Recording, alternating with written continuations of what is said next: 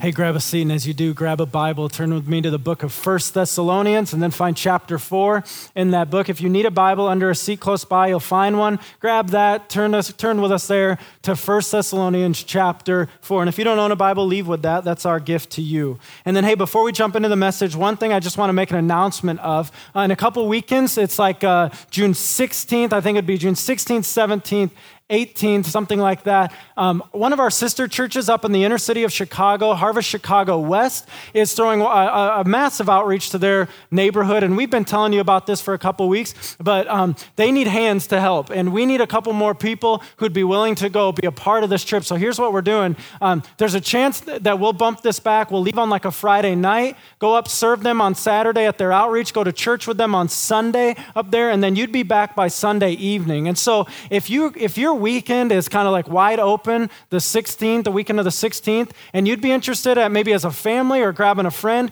going up and serving at one of our inner city sister churches that weekend, it's like 250 bucks. That covers everything your, your two nights in a hotel, your travel, your food, all that. Um, if you're interested in that, Gary and Carol Wingles, they're back in the tech booth. They're leading that trip. Just go see them right after this service, and uh, they will follow up with you on more details on that. So I hope we can go serve our sister church real well that weekend. And then, uh, second thing before we jump in here, um, we just preach where the, the text takes us. And so um, we are, are diving into a topic today where 1 Thessalonians chapter 4 takes us of sexual immorality. And we always just, I, I always just like to give a heads up for you. Maybe if your kids are sitting in here next to you and you, you don't know if they're ready for a topic like this, um, I'm going to pray before I jump into my message. And just feel free if you need to, just to lead them out. That's a time for you to do that. But um, before you're too quick to do that, because you're like, oh, this is going to make for a really awkward lunch, um, just I want us to think about this.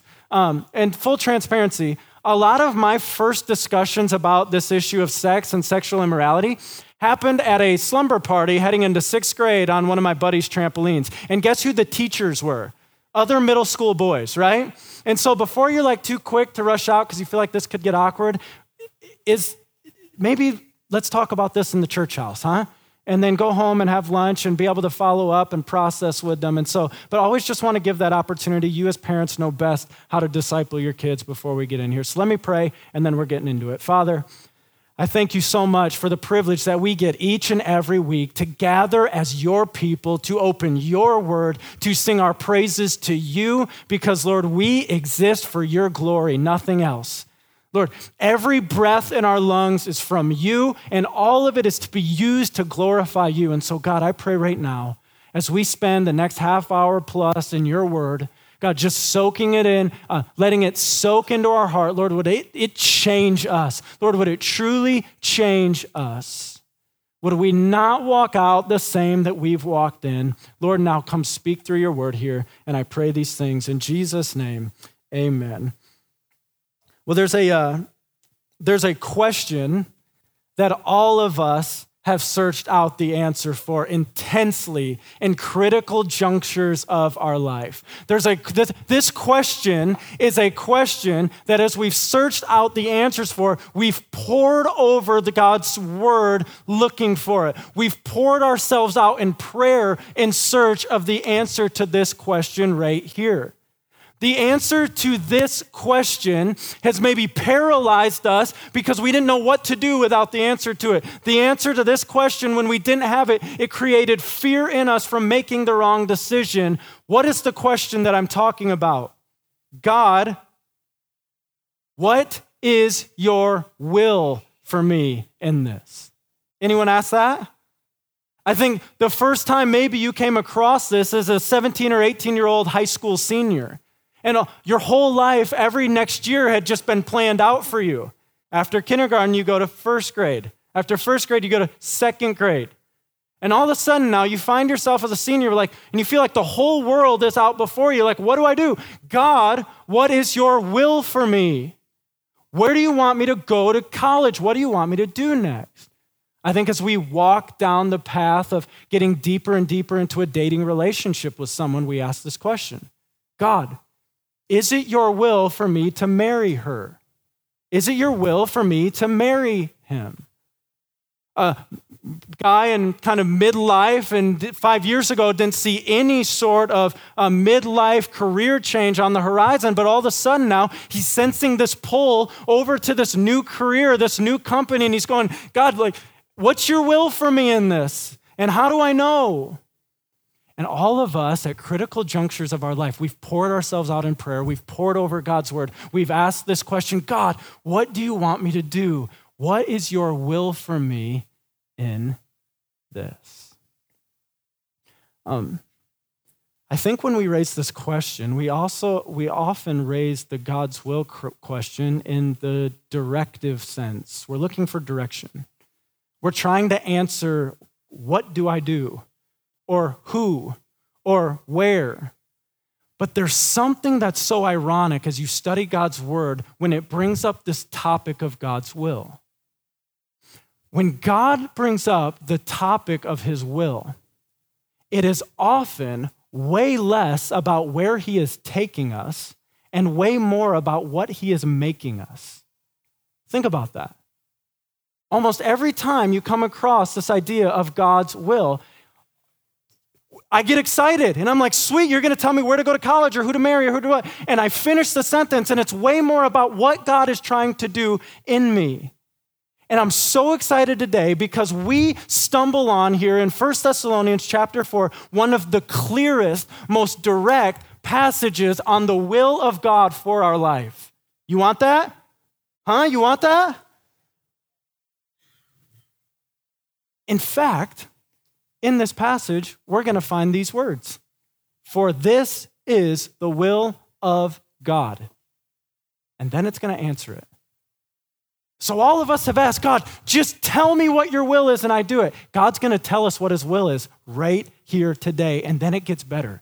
As the paragraph continues, he's not only going to tell us what our will is, what, what, not what our will is, what his will is, he's then going to tell us how we pursue that and then he's going to tell us why in the world it's so crucial that we give our lives to pursuing this, his will.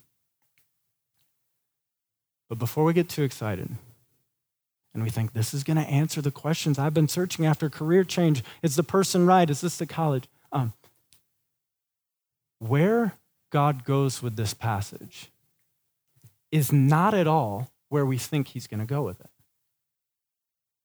how he answers, how he finishes that statement, for this is the will of God, the end of that sentence will leave us scratching our head. We'll go, What?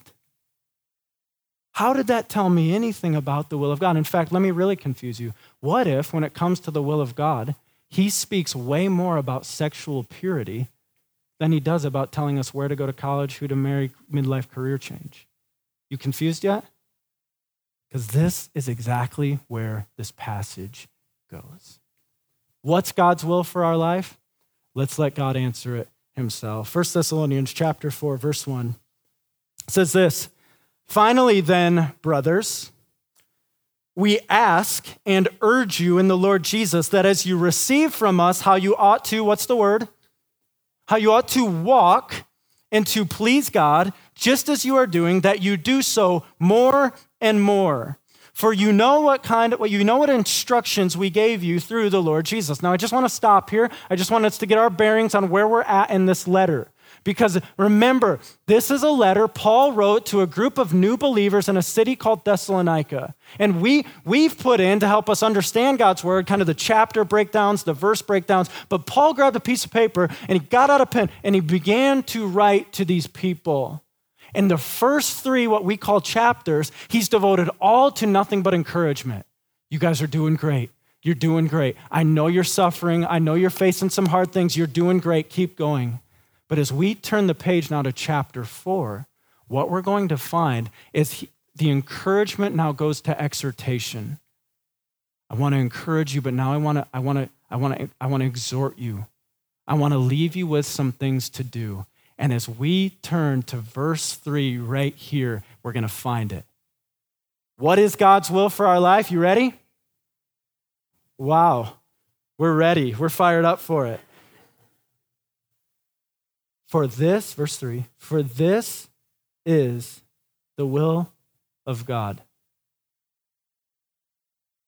What are the next two words? What? For this is the will of God for me, my sanctification. God, they didn't, that didn't tell me at all where I'm supposed to go to college. That doesn't help me one bit know if I'm supposed to marry her. That doesn't give me any indication whether you want me to make this cross country move or, or whatever. How in the world does this help me know what God, what, what your will is for me? But maybe it does. What does God mean when he says that his will, for this is my will for you, your sanctification? If this is the will of God for our life, we better know what sanctification means. Am I right? So, big churchy word, um, the Evangelical Dictionary of Theology, a riveting vacation read for y'all, okay? Grab that poolside. The Evangelical Dictionary of Theology, I love the simplicity in which it, it, it defines this word sanctification. Plain and simple is this to make holy. Think about this. What is God's will for your life to make you look more like Jesus? Can I get a name into that? What is God's will for your life that every day when I got up, I'd progressively be looking more like his son? That I'd be set apart for holiness. Now, holiness is something that it's not as cool to preach on these days. God is after our holiness. He wants a people, he's always been. When you start this book from the very beginning, in this book called Genesis, all the way to the end, God has always been after a people set apart unto him. He's after our holiness. This is His will for us. Let's just answer the question. Let's get it down on the paper right in front of us. What is God's will for me? My sanctification. But again, I know you're unsettled with this because I've been unsettled with it all week, but, uh, but I want God's will to tell me what I'm supposed to do. Like, how does this help me? Does God not care? Is God just absent from the big decisions of my life? Does He not care where I go to college? Does He not care who I marry? Does He not, does he not care of whether we make this midlife career change or this move across the country? No, God cares. He deeply cares. He's deeply interwoven in those decisions. But we need to think correctly about this whole will of God thing because God's just told us His will is that we'd become more like Jesus. So, God, where do you want me to go to college? Is it, is it Liberty or is it IU? Is it the University of Michigan or the Ohio State University? I can tell you unequivocally if it's either of those two, you are outside of the will of God. but God, where do I where do I go? Well, Brock, you know what my will is for you? That you'd become more like Jesus. Which one helps you carry out my will for you? God, do I marry her? Do I, do I marry him? Will she make you more like Jesus? Will he spur you on to a greater following after of Jesus? God, do I make this midlife career change? Am I calling you out by great faith right now because I want to sanctify you in the process of what I'm calling you to? How freeing is this when we think about the will of God? That, that it's way more about God getting after our heart because, because he, he, His will for us is that we'd look more like Jesus. And if Liberty University is going to do that, great. If marrying that person will do that, then yes because he's after us looking more like Jesus. But now this passage gets so cool because not only has it left us with God, what's your will for me? He now tells us here's how you can pursue after your holiness, your sanctification. Here's how you can pursue after my will. And it goes like, where it goes, we're like, I've never tied the will of God to this topic. Verse three. For this is the will of God, your sanctification that you abstain from sexual immorality. Have you ever tied so closely your sexual purity to the will of God with your life? Think, let's just start from the back and back up. God says, I want you sexually pure. Why, God? Because my will for you is your holiness, your sanctification. And He knows, think about this now. He knows that one of the greatest hurdles to our pursuit of His will of holiness is in this area of sexual purity. Like he could have said a lot of things there. What's my will for you? That you'd be holy. And now let me address this aspect. For, for some reason, in God's wisdom, he went there first because he knew that one of the greatest hurdles to the pursuit of our holiness is this thing called sexual immorality. And so he says, How do you pursue my will for you, your holiness? You abstain from this. Now, we, we understand what this idea of abstaining from something. We talk about abstinence, but let's get really clear. What does God mean when He tells us to abstain from sexual immorality? Here's what it means keep away, separate yourself from, don't go there. Last weekend, long weekend holiday, so Erica and I took off for uh, an overnight back to my parents' house in Michigan. And um, have any of you seen the movie We, we Bought a Zoo? Have you seen this movie? We Bought a Zoo? Raise your hand if you have. Um, so my parents live in the middle of farm, farmland, middle of nowhere, Michigan. One of their neighbors built a zoo. I'm not, I'm not talking like bought some deer and put a fence around. I'm talking giraffes, baboons. Like that's my son feeding the giraffe in the middle of farmland, Alto, Michigan. How do you even do that? Yeah, I'll take two giraffes and a baboon. Like, they ship in boxes. Like, I don't even know how you. And as I'm walking around, I'm like, the liability. You got alligators in your back pond. But as I'm walking around this zoo, um, I think it's comical that you come up to the alligator pond and there's a sign there that says, keep out. Well, thank you. Because one of my first instincts was to just hop the fence and dive in. Like, why is there a sign there that says keep out? Because if you go in, you're not coming back out. And then you travel a little farther off to the baboon exhibit. And again, another sign keep out of baboon exhibit. And if the sign needed to continue, it would say, because baboon will rip your face off. It's what they do. And then you come up to this, this little tortoise pen, not little, massive tortoise, and, and it says, please do not reach your hand into exhibit. And like, there's this little kid there, like, and the worker's like, no, no, no, no. Why? Because your hand will come back without fingers. All the way throughout this zoo, and you've been there, you say, do not go here. Keep away. Stop. And when we read a do not go there sign at the zoo, we, we don't even question it. Think about this though. God has just given us a do not go there sign in His word. Keep away abstain. And yet, as I look at the sexual sin from my own past, I would see that sign and I would go, hmm, I wonder what's over here. And I, I don't want it to devour my life, but if it could lead to a couple moments of just some momentary pleasure here, why is it that in seasons of my life, I've had greater respect for the signs at the zoo than I have for the signs in God's word of what to keep away from. I didn't hop into the alligator pond and go, hey, let's see how this goes. And God says, abstain. Don't toy with it. Don't hover around it. Don't think that you can wade into it just a little bit and get out before it hurts you too much.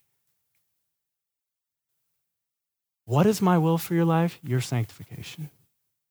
And then he tells us one of the greatest catalysts to pursuing this. How do I pursue this? Answer is this by abstaining from sexual immorality. And now, I want to be like I don't want to be that preacher who just preaches a message like, stop sinning sexually. Don't we all know that walking in here? Like, we all know, like, if you're in here today and you're being crushed under sexual sin, you're like, yeah, kind of knew that walking in here. The issue isn't that I need to know that intellectually. The issue is how. How do I stop sinning sexually? How do, how do I have, okay, I want to abstain from sexual immorality. How do I do this? Hear this now.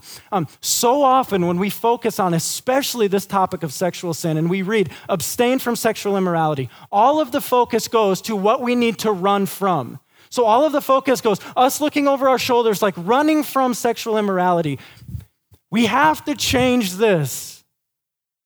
We have to, yes, know what we are running from, but we have to know what we are pursuing. The desire to please Jesus must consume our desire to please our flesh in the moment. Hear this now. If you, you can tune out all the rest of the sermon, I don't care, but you got to hear this. Nothing changes until your desires change.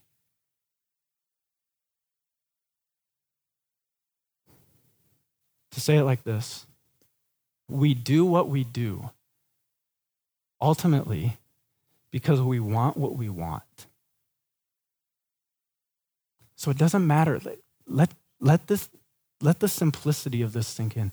It doesn't matter what I say I want. My actions always reveal to me what my heart actually wants. This is why we can put all the internet accountability we want on a computer or phone, which should be there, by the way.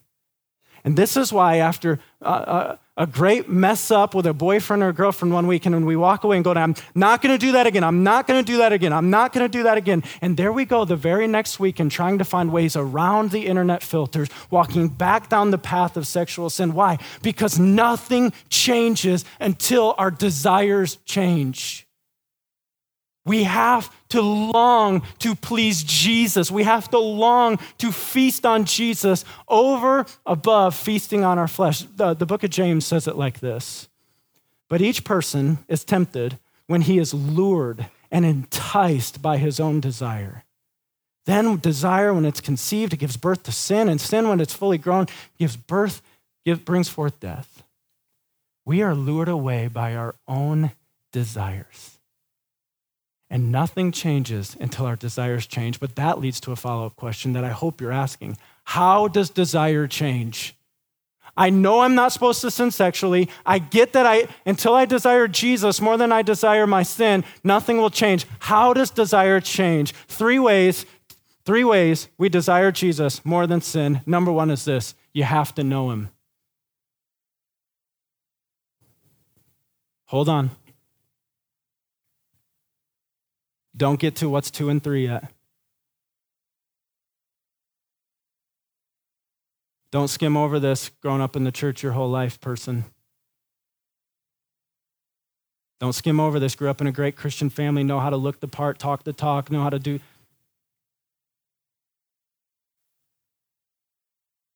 Do you know him?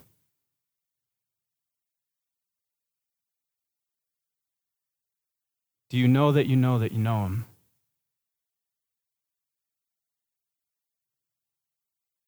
Is there an intimate, abiding relationship with Jesus going on in your heart?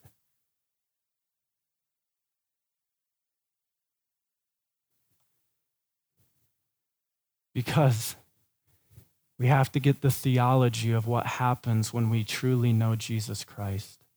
Before Jesus becomes Lord of our life, the bad news was really, really bad. God's word tells us that we were enemies of God and we were slaves to sin. So imagine this post here. Label it sin. And picture the shackles and chains. We're just chained to that. And then you want to hear something awesome that happens when we know Jesus? The moment Jesus becomes Lord, power of that sin, like a sawzall to those chains, the power of that sin is gone. We're unchained from the power of that. It has no power over us any longer. And you're like, it still feels like it's got power. I think I know him. It still feels like it's got power. Well, because sometimes I see these Christians, right, and I've been there, where it's like the chains have been gone and we just kind of hover around the pole. But you're kind of fun, and I kind of like you still. And run from the pole. You're unchained from that. It's got no power. But listen, until we know Him, the power of sin is still there. Do you know that you know that you know Him? And then once you know Him, this is crucial. You begin to feed your appetite for Jesus. Okay, what does that even mean? You, you begin to devour his word because you want to know him more and more. And I get it. You're like, but man, then I come to these parts of scripture and I'm like, what is this saying? Keep going, keep eating. He will make it clear in time. But I wake up some days and I don't feel like get in it, devour it. It's changing your heart. You devour his word. You start to fill your day with worship, not just on Sunday, but every day. You get in the car and you put worship on, and you're worshiping your way to work, and it's renewing your mind as you go. And you're like, yeah, but I'm not a, I'm not a big music person. Like, I'm so out on that. When you read scripture, it says, sing to the Lord, praise his name. I was so like that before. I was like macho. I'm not a big music guy. Well, God's kind of a big music guy. And if we think we're too macho for that, there's this guy named King David. He was kind of a stud. Remember, like the picture of him as like some teen. I just, I just imagine like David as a teen with like the Rambo thing on and like stuff around his bicep, just standing over a giant holding up his head. It's kind of manly, guys. Guess what? He wrote songs for fun. He was kind of a music guy. You start to worship him and you start to get swept away. Like, is you're singing the truths of the word to the Lord. It changes your desire. You just start to feed your appetite for Jesus, and your desires begin to see to change because the Psalms say this: taste and see that he is good. He's so good. And you begin to devour him, and you're like, he is so good. He is so much better than that secret little wandering off into the world of pornography. And you start to taste and see that He is good, and you're like, He is so much better than, than that affair out there that's trying to tempt me. Like, He is so good. Like, what, what used to look so pleasurable to me has become so disgusting because I'm tasting and seeing that He is good. But then on the flip side of this, we got to go to the third one here. As we feed our appetite for Jesus, we got to starve our appetite for sin. If you feed sexual sin, it will grow.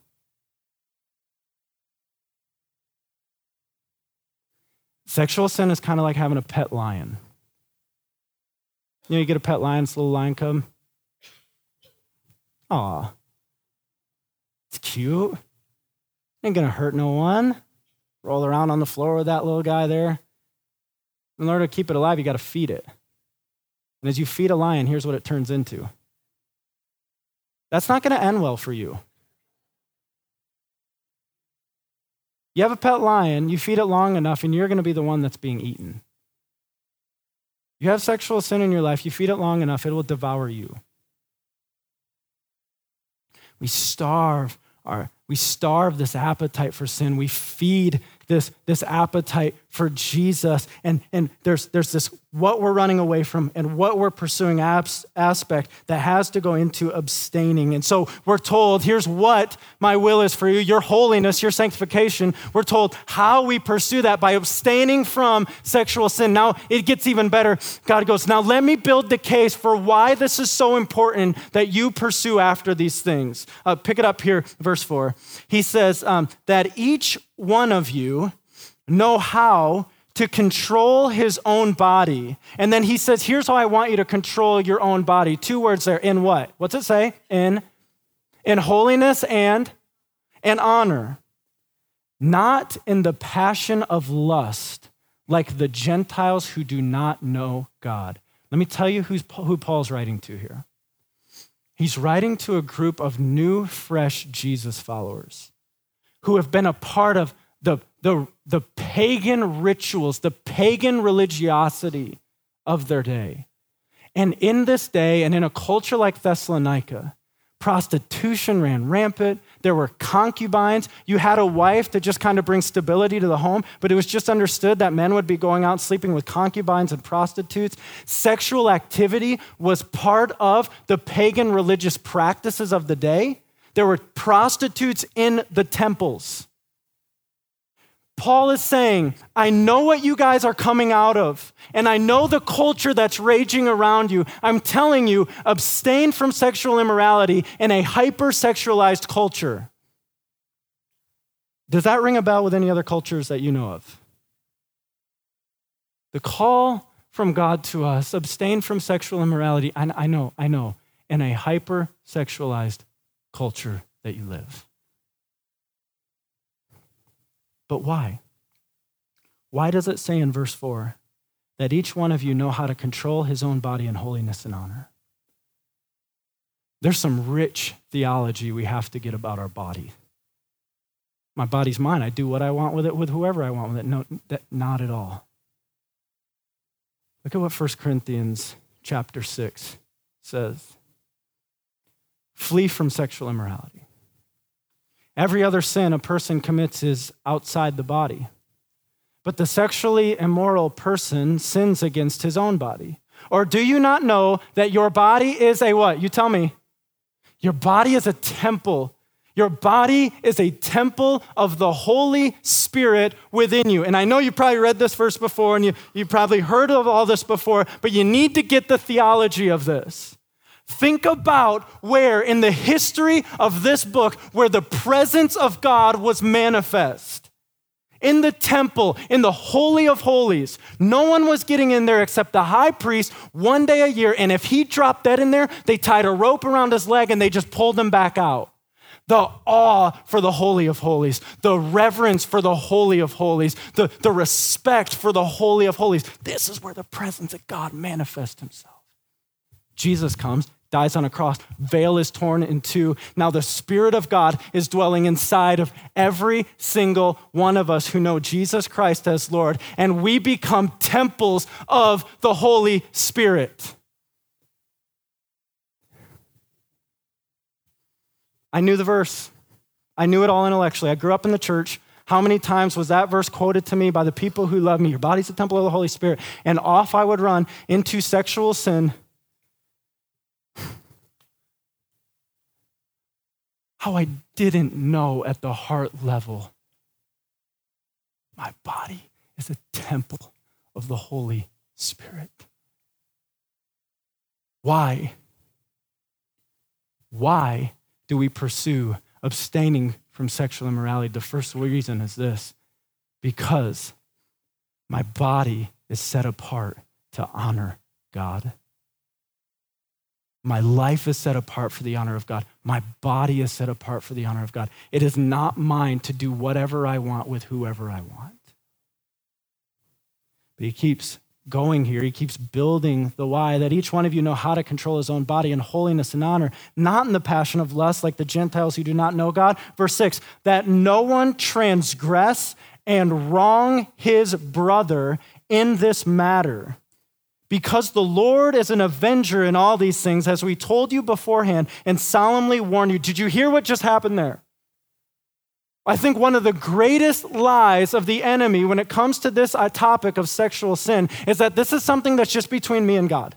Just between me and God. No one else is going to get hurt in this, just between me and God. That is the farthest thing from the truth. That no one transgress and wrong his brother. When we sin sexually, the ripple effect of pain just radiates out from us on those closest to us and beyond. We cannot sin sexually and it not affect the relationships in our life. If I walk right now into a, the world of sexual sin with my life, my wife gets crushed in the process of that. My sons get crushed in the process of that. My family gets hurt in the process of that. And this church gets hurt in the process of that. Sexual sin never stays isolated. Why is God like, you have to pursue this? Because your body's set apart. But secondly, you know this because God knows my sexual sin deeply, deeply, deeply, deeply hurts others. And now, time out. Ready to call timeout? You need a timeout? A point like this, I recognize that there are those of us sitting in this room who've been deeply wounded and deeply hurt by another sexual sin. And maybe this was months ago, maybe this was years ago, maybe this was decades ago. And, and when you hear a, verse like this and you see a point in a sermon like this, there, there's a scar. There's a scar, but God's brought healing to that issue from the past. Forgiveness has been sought, forgiveness has been granted, restoration has happened. And now you come and you sit in church on a day like this, and, and the preacher starts railing on when you sin sexually, you hurt others. And there's something inside your heart that just wants to pull all that back out and just hang it back over that person's head and make them pay for what they did. Listen to me now. The moment you granted forgiveness, you told them, I choose to no longer hold this over your head. And I just want those of you that restoration has happened, please do not take this point of the sermon. Go back and try to dig and open something where God has brought healing to. Amen? But then he finishes it out here. A third, third why. Why should I pursue this? Because my body's set apart to honor God, because God, God knows my sexual sin deeply hurts others. And lastly, and most importantly, because sexual sin completely disregards God. Verses 7 and 8. For God has not called us for impurity, but in holiness. Therefore, whoever disregards this disregards not man, but God, who gives his Holy Spirit to you. Do you get what Paul's saying there? He goes, Guys, I want you to, as I write this to you, I want you to know this. This isn't a Paul thing, this is a God thing. That for you to not obey what I'm writing here, it's not like you're disobeying me, you're disobeying God. And as you disobey God in this, it's a complete disregard to Him. How's that apply to us? I'm going to kick you a bit here. You ready? You're like, you've been kicking us the whole sermon. So, for us to listen to the Word of God today on this topic and to go home this week and walk right back into the world of pornography we've been living in, or walk right back into the sexual immorality with a boyfriend or a girlfriend, to walk right back into sexual sin, understand this. It is an utter disregard for your Maker.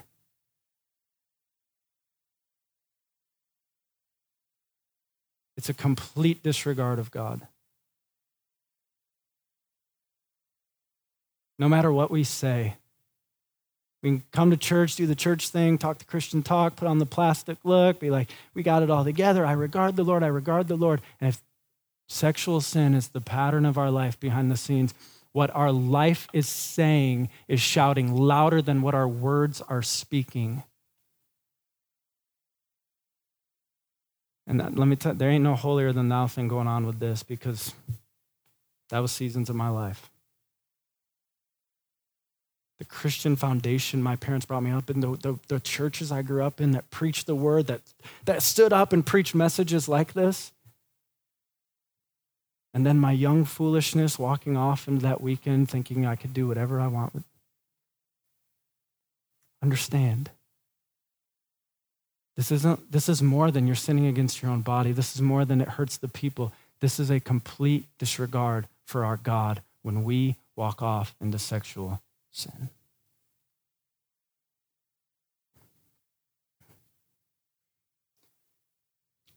Our passage today. If someone asks you, what was church about Sunday? All of this gets summarized in what verse 3 has to say. For this is the will of God your sanctification. God, what's your will for my life? Your holiness, Brock. My will for you to look like Jesus, Brock. Grow more and more and more of that. And yeah, there's going to be bumps along the road and you're never going to hit it perfectly, but make that pursuit of your life. That is my will for you. For this is the will of God, your sanctification, that you abstain from sexual immorality. Amen? Now, let me say this. I understand a message like today digs up some very hard things. Because I recognize right now, some of us who are sitting in here are getting crushed in sexual sin. And in moments of tiny transparency, we tell other guys, ah, I'm struggling a little, you know, I'm struggling, my eyes are wandering, I'm struggling. And the reality is, you're not struggling a little, you're getting your butts kicked. Been there. Ah, I'm struggling, struggling a little. No, no, no. I get that. Some of us in here are getting crushed under the weight of this sexual sin thing. And I get that a message like this if not preached with the gospel at the forefront, only heaps more pain, shame, weight, and burden on your shoulders as you walk out of here today. And so, if you're getting crushed under sexual sin, can I give you some gospel reminders here this morning? If you know Jesus, the power of sin has been broken. And if you don't know Jesus and you're sick and tired of this and the carnage it is causing your life and the life of those around you, knowing Jesus will give you the only power to break this that's possible out there. When you know Jesus, He's more powerful than this. The gospel preaches to us that a Savior has come and he's lived a sinless life and he's died a sinner's death and he's defeated in that death the power of sin. Because then, after he was laid in a tomb, he rose again. And when he rose again, he rose to victory over sin and death. And the moment we know Him in faith, victory over sin is ours. But I don't feel victorious. I don't feel like a victor. You're not the victor. Your Savior's the victor. And every day, if this is crushing you, every day you need to start on your knees and say, Lord, I can't get through another day without turning to the empty well of that. You have to do it on my behalf. You're the victor. I'm claiming your victory over this. You're crushed by this, hear this. Lift up your head. There's hope. There's victory. You don't, you don't have to walk the rest of your existence on this earth tethered to that nasty thing that's wreaking carnage across your family. There's victory. There is victory in the gospel. And I recognize a message like this for some of us digs up just shame of past sin, just shame.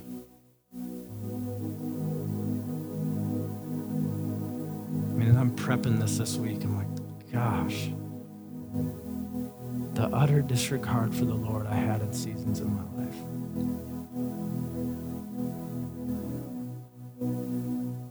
And a message like this digs that shame back up, and it's like it sets it on a platter right before us. And you find it very hard to believe that God could forgive you for that. And you just feel dirty. It brings a pit into your stomach when you think about it. May a gospel reminder saturate your mind here today. That when Jesus took your sin, he took your shame with it. Get that? When Jesus took your sin, he took the shame with it. The gospel speaks to you today that there is therefore now no condemnation for those who are in Christ Jesus. He no longer is holding that shame cloud over your head. He has justified you. It means He's declared you righteous in His sight. When He looks at you, He sees you wrapped in the righteous robes of His Son. Do you believe that? Don't, deeper than the theology, do you believe it in your heart? That when he looks at you, he sees you wrapped in the righteousness of his son. That's how much, that's the extravagant love of our God. That while we're wallowing in the shame, he's like, no, no, no, no shame cloud over your head. When I took the sin, I took the shame with it.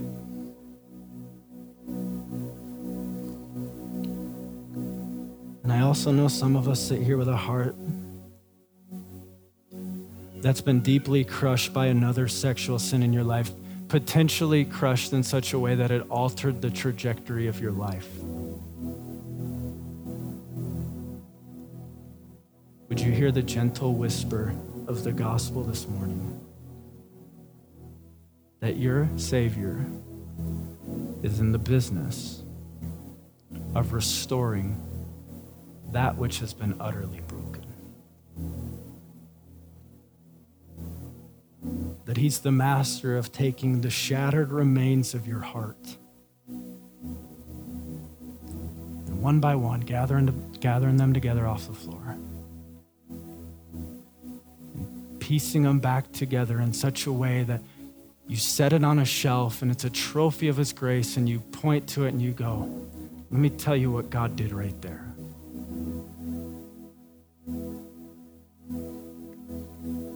Would you allow Him to do the beautiful work of restoration to your heart that He so desperately wants to do? Would you stand with me?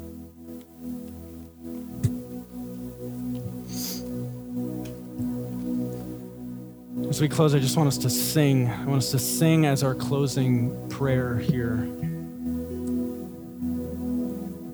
And why we're singing this song is because some of us in here who are being crushed under sexual sin, we need an anthem today. We need a victory anthem. There's a verse in this song that says, And now indeed I find thy power and thine alone can change the leper spots and melt the heart of stone. It's His power and His alone that will grant you the victory you need over this. Some of you need an anthem today to let the shame cloud pass away.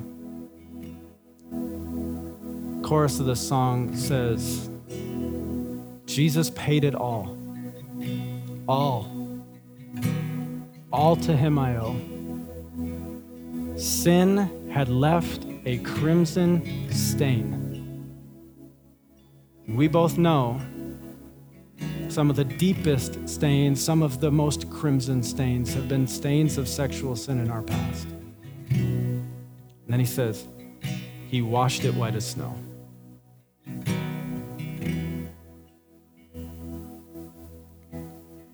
And all of us just need to hear Carol, can you go to that third verse? All of us need this. And when before the throne, I stand in him complete.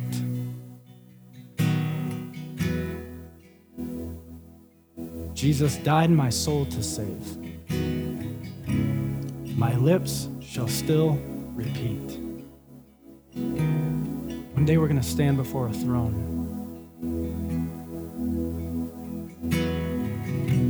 This whole sexual sin thing is not going to be a part at all of what this new order, this new life He's creating for us. He'll have redeemed us out of it. So I just want to sing this as the victory anthem for whatever part of the song you need that to be for your heart today. Would we sing this now as our closing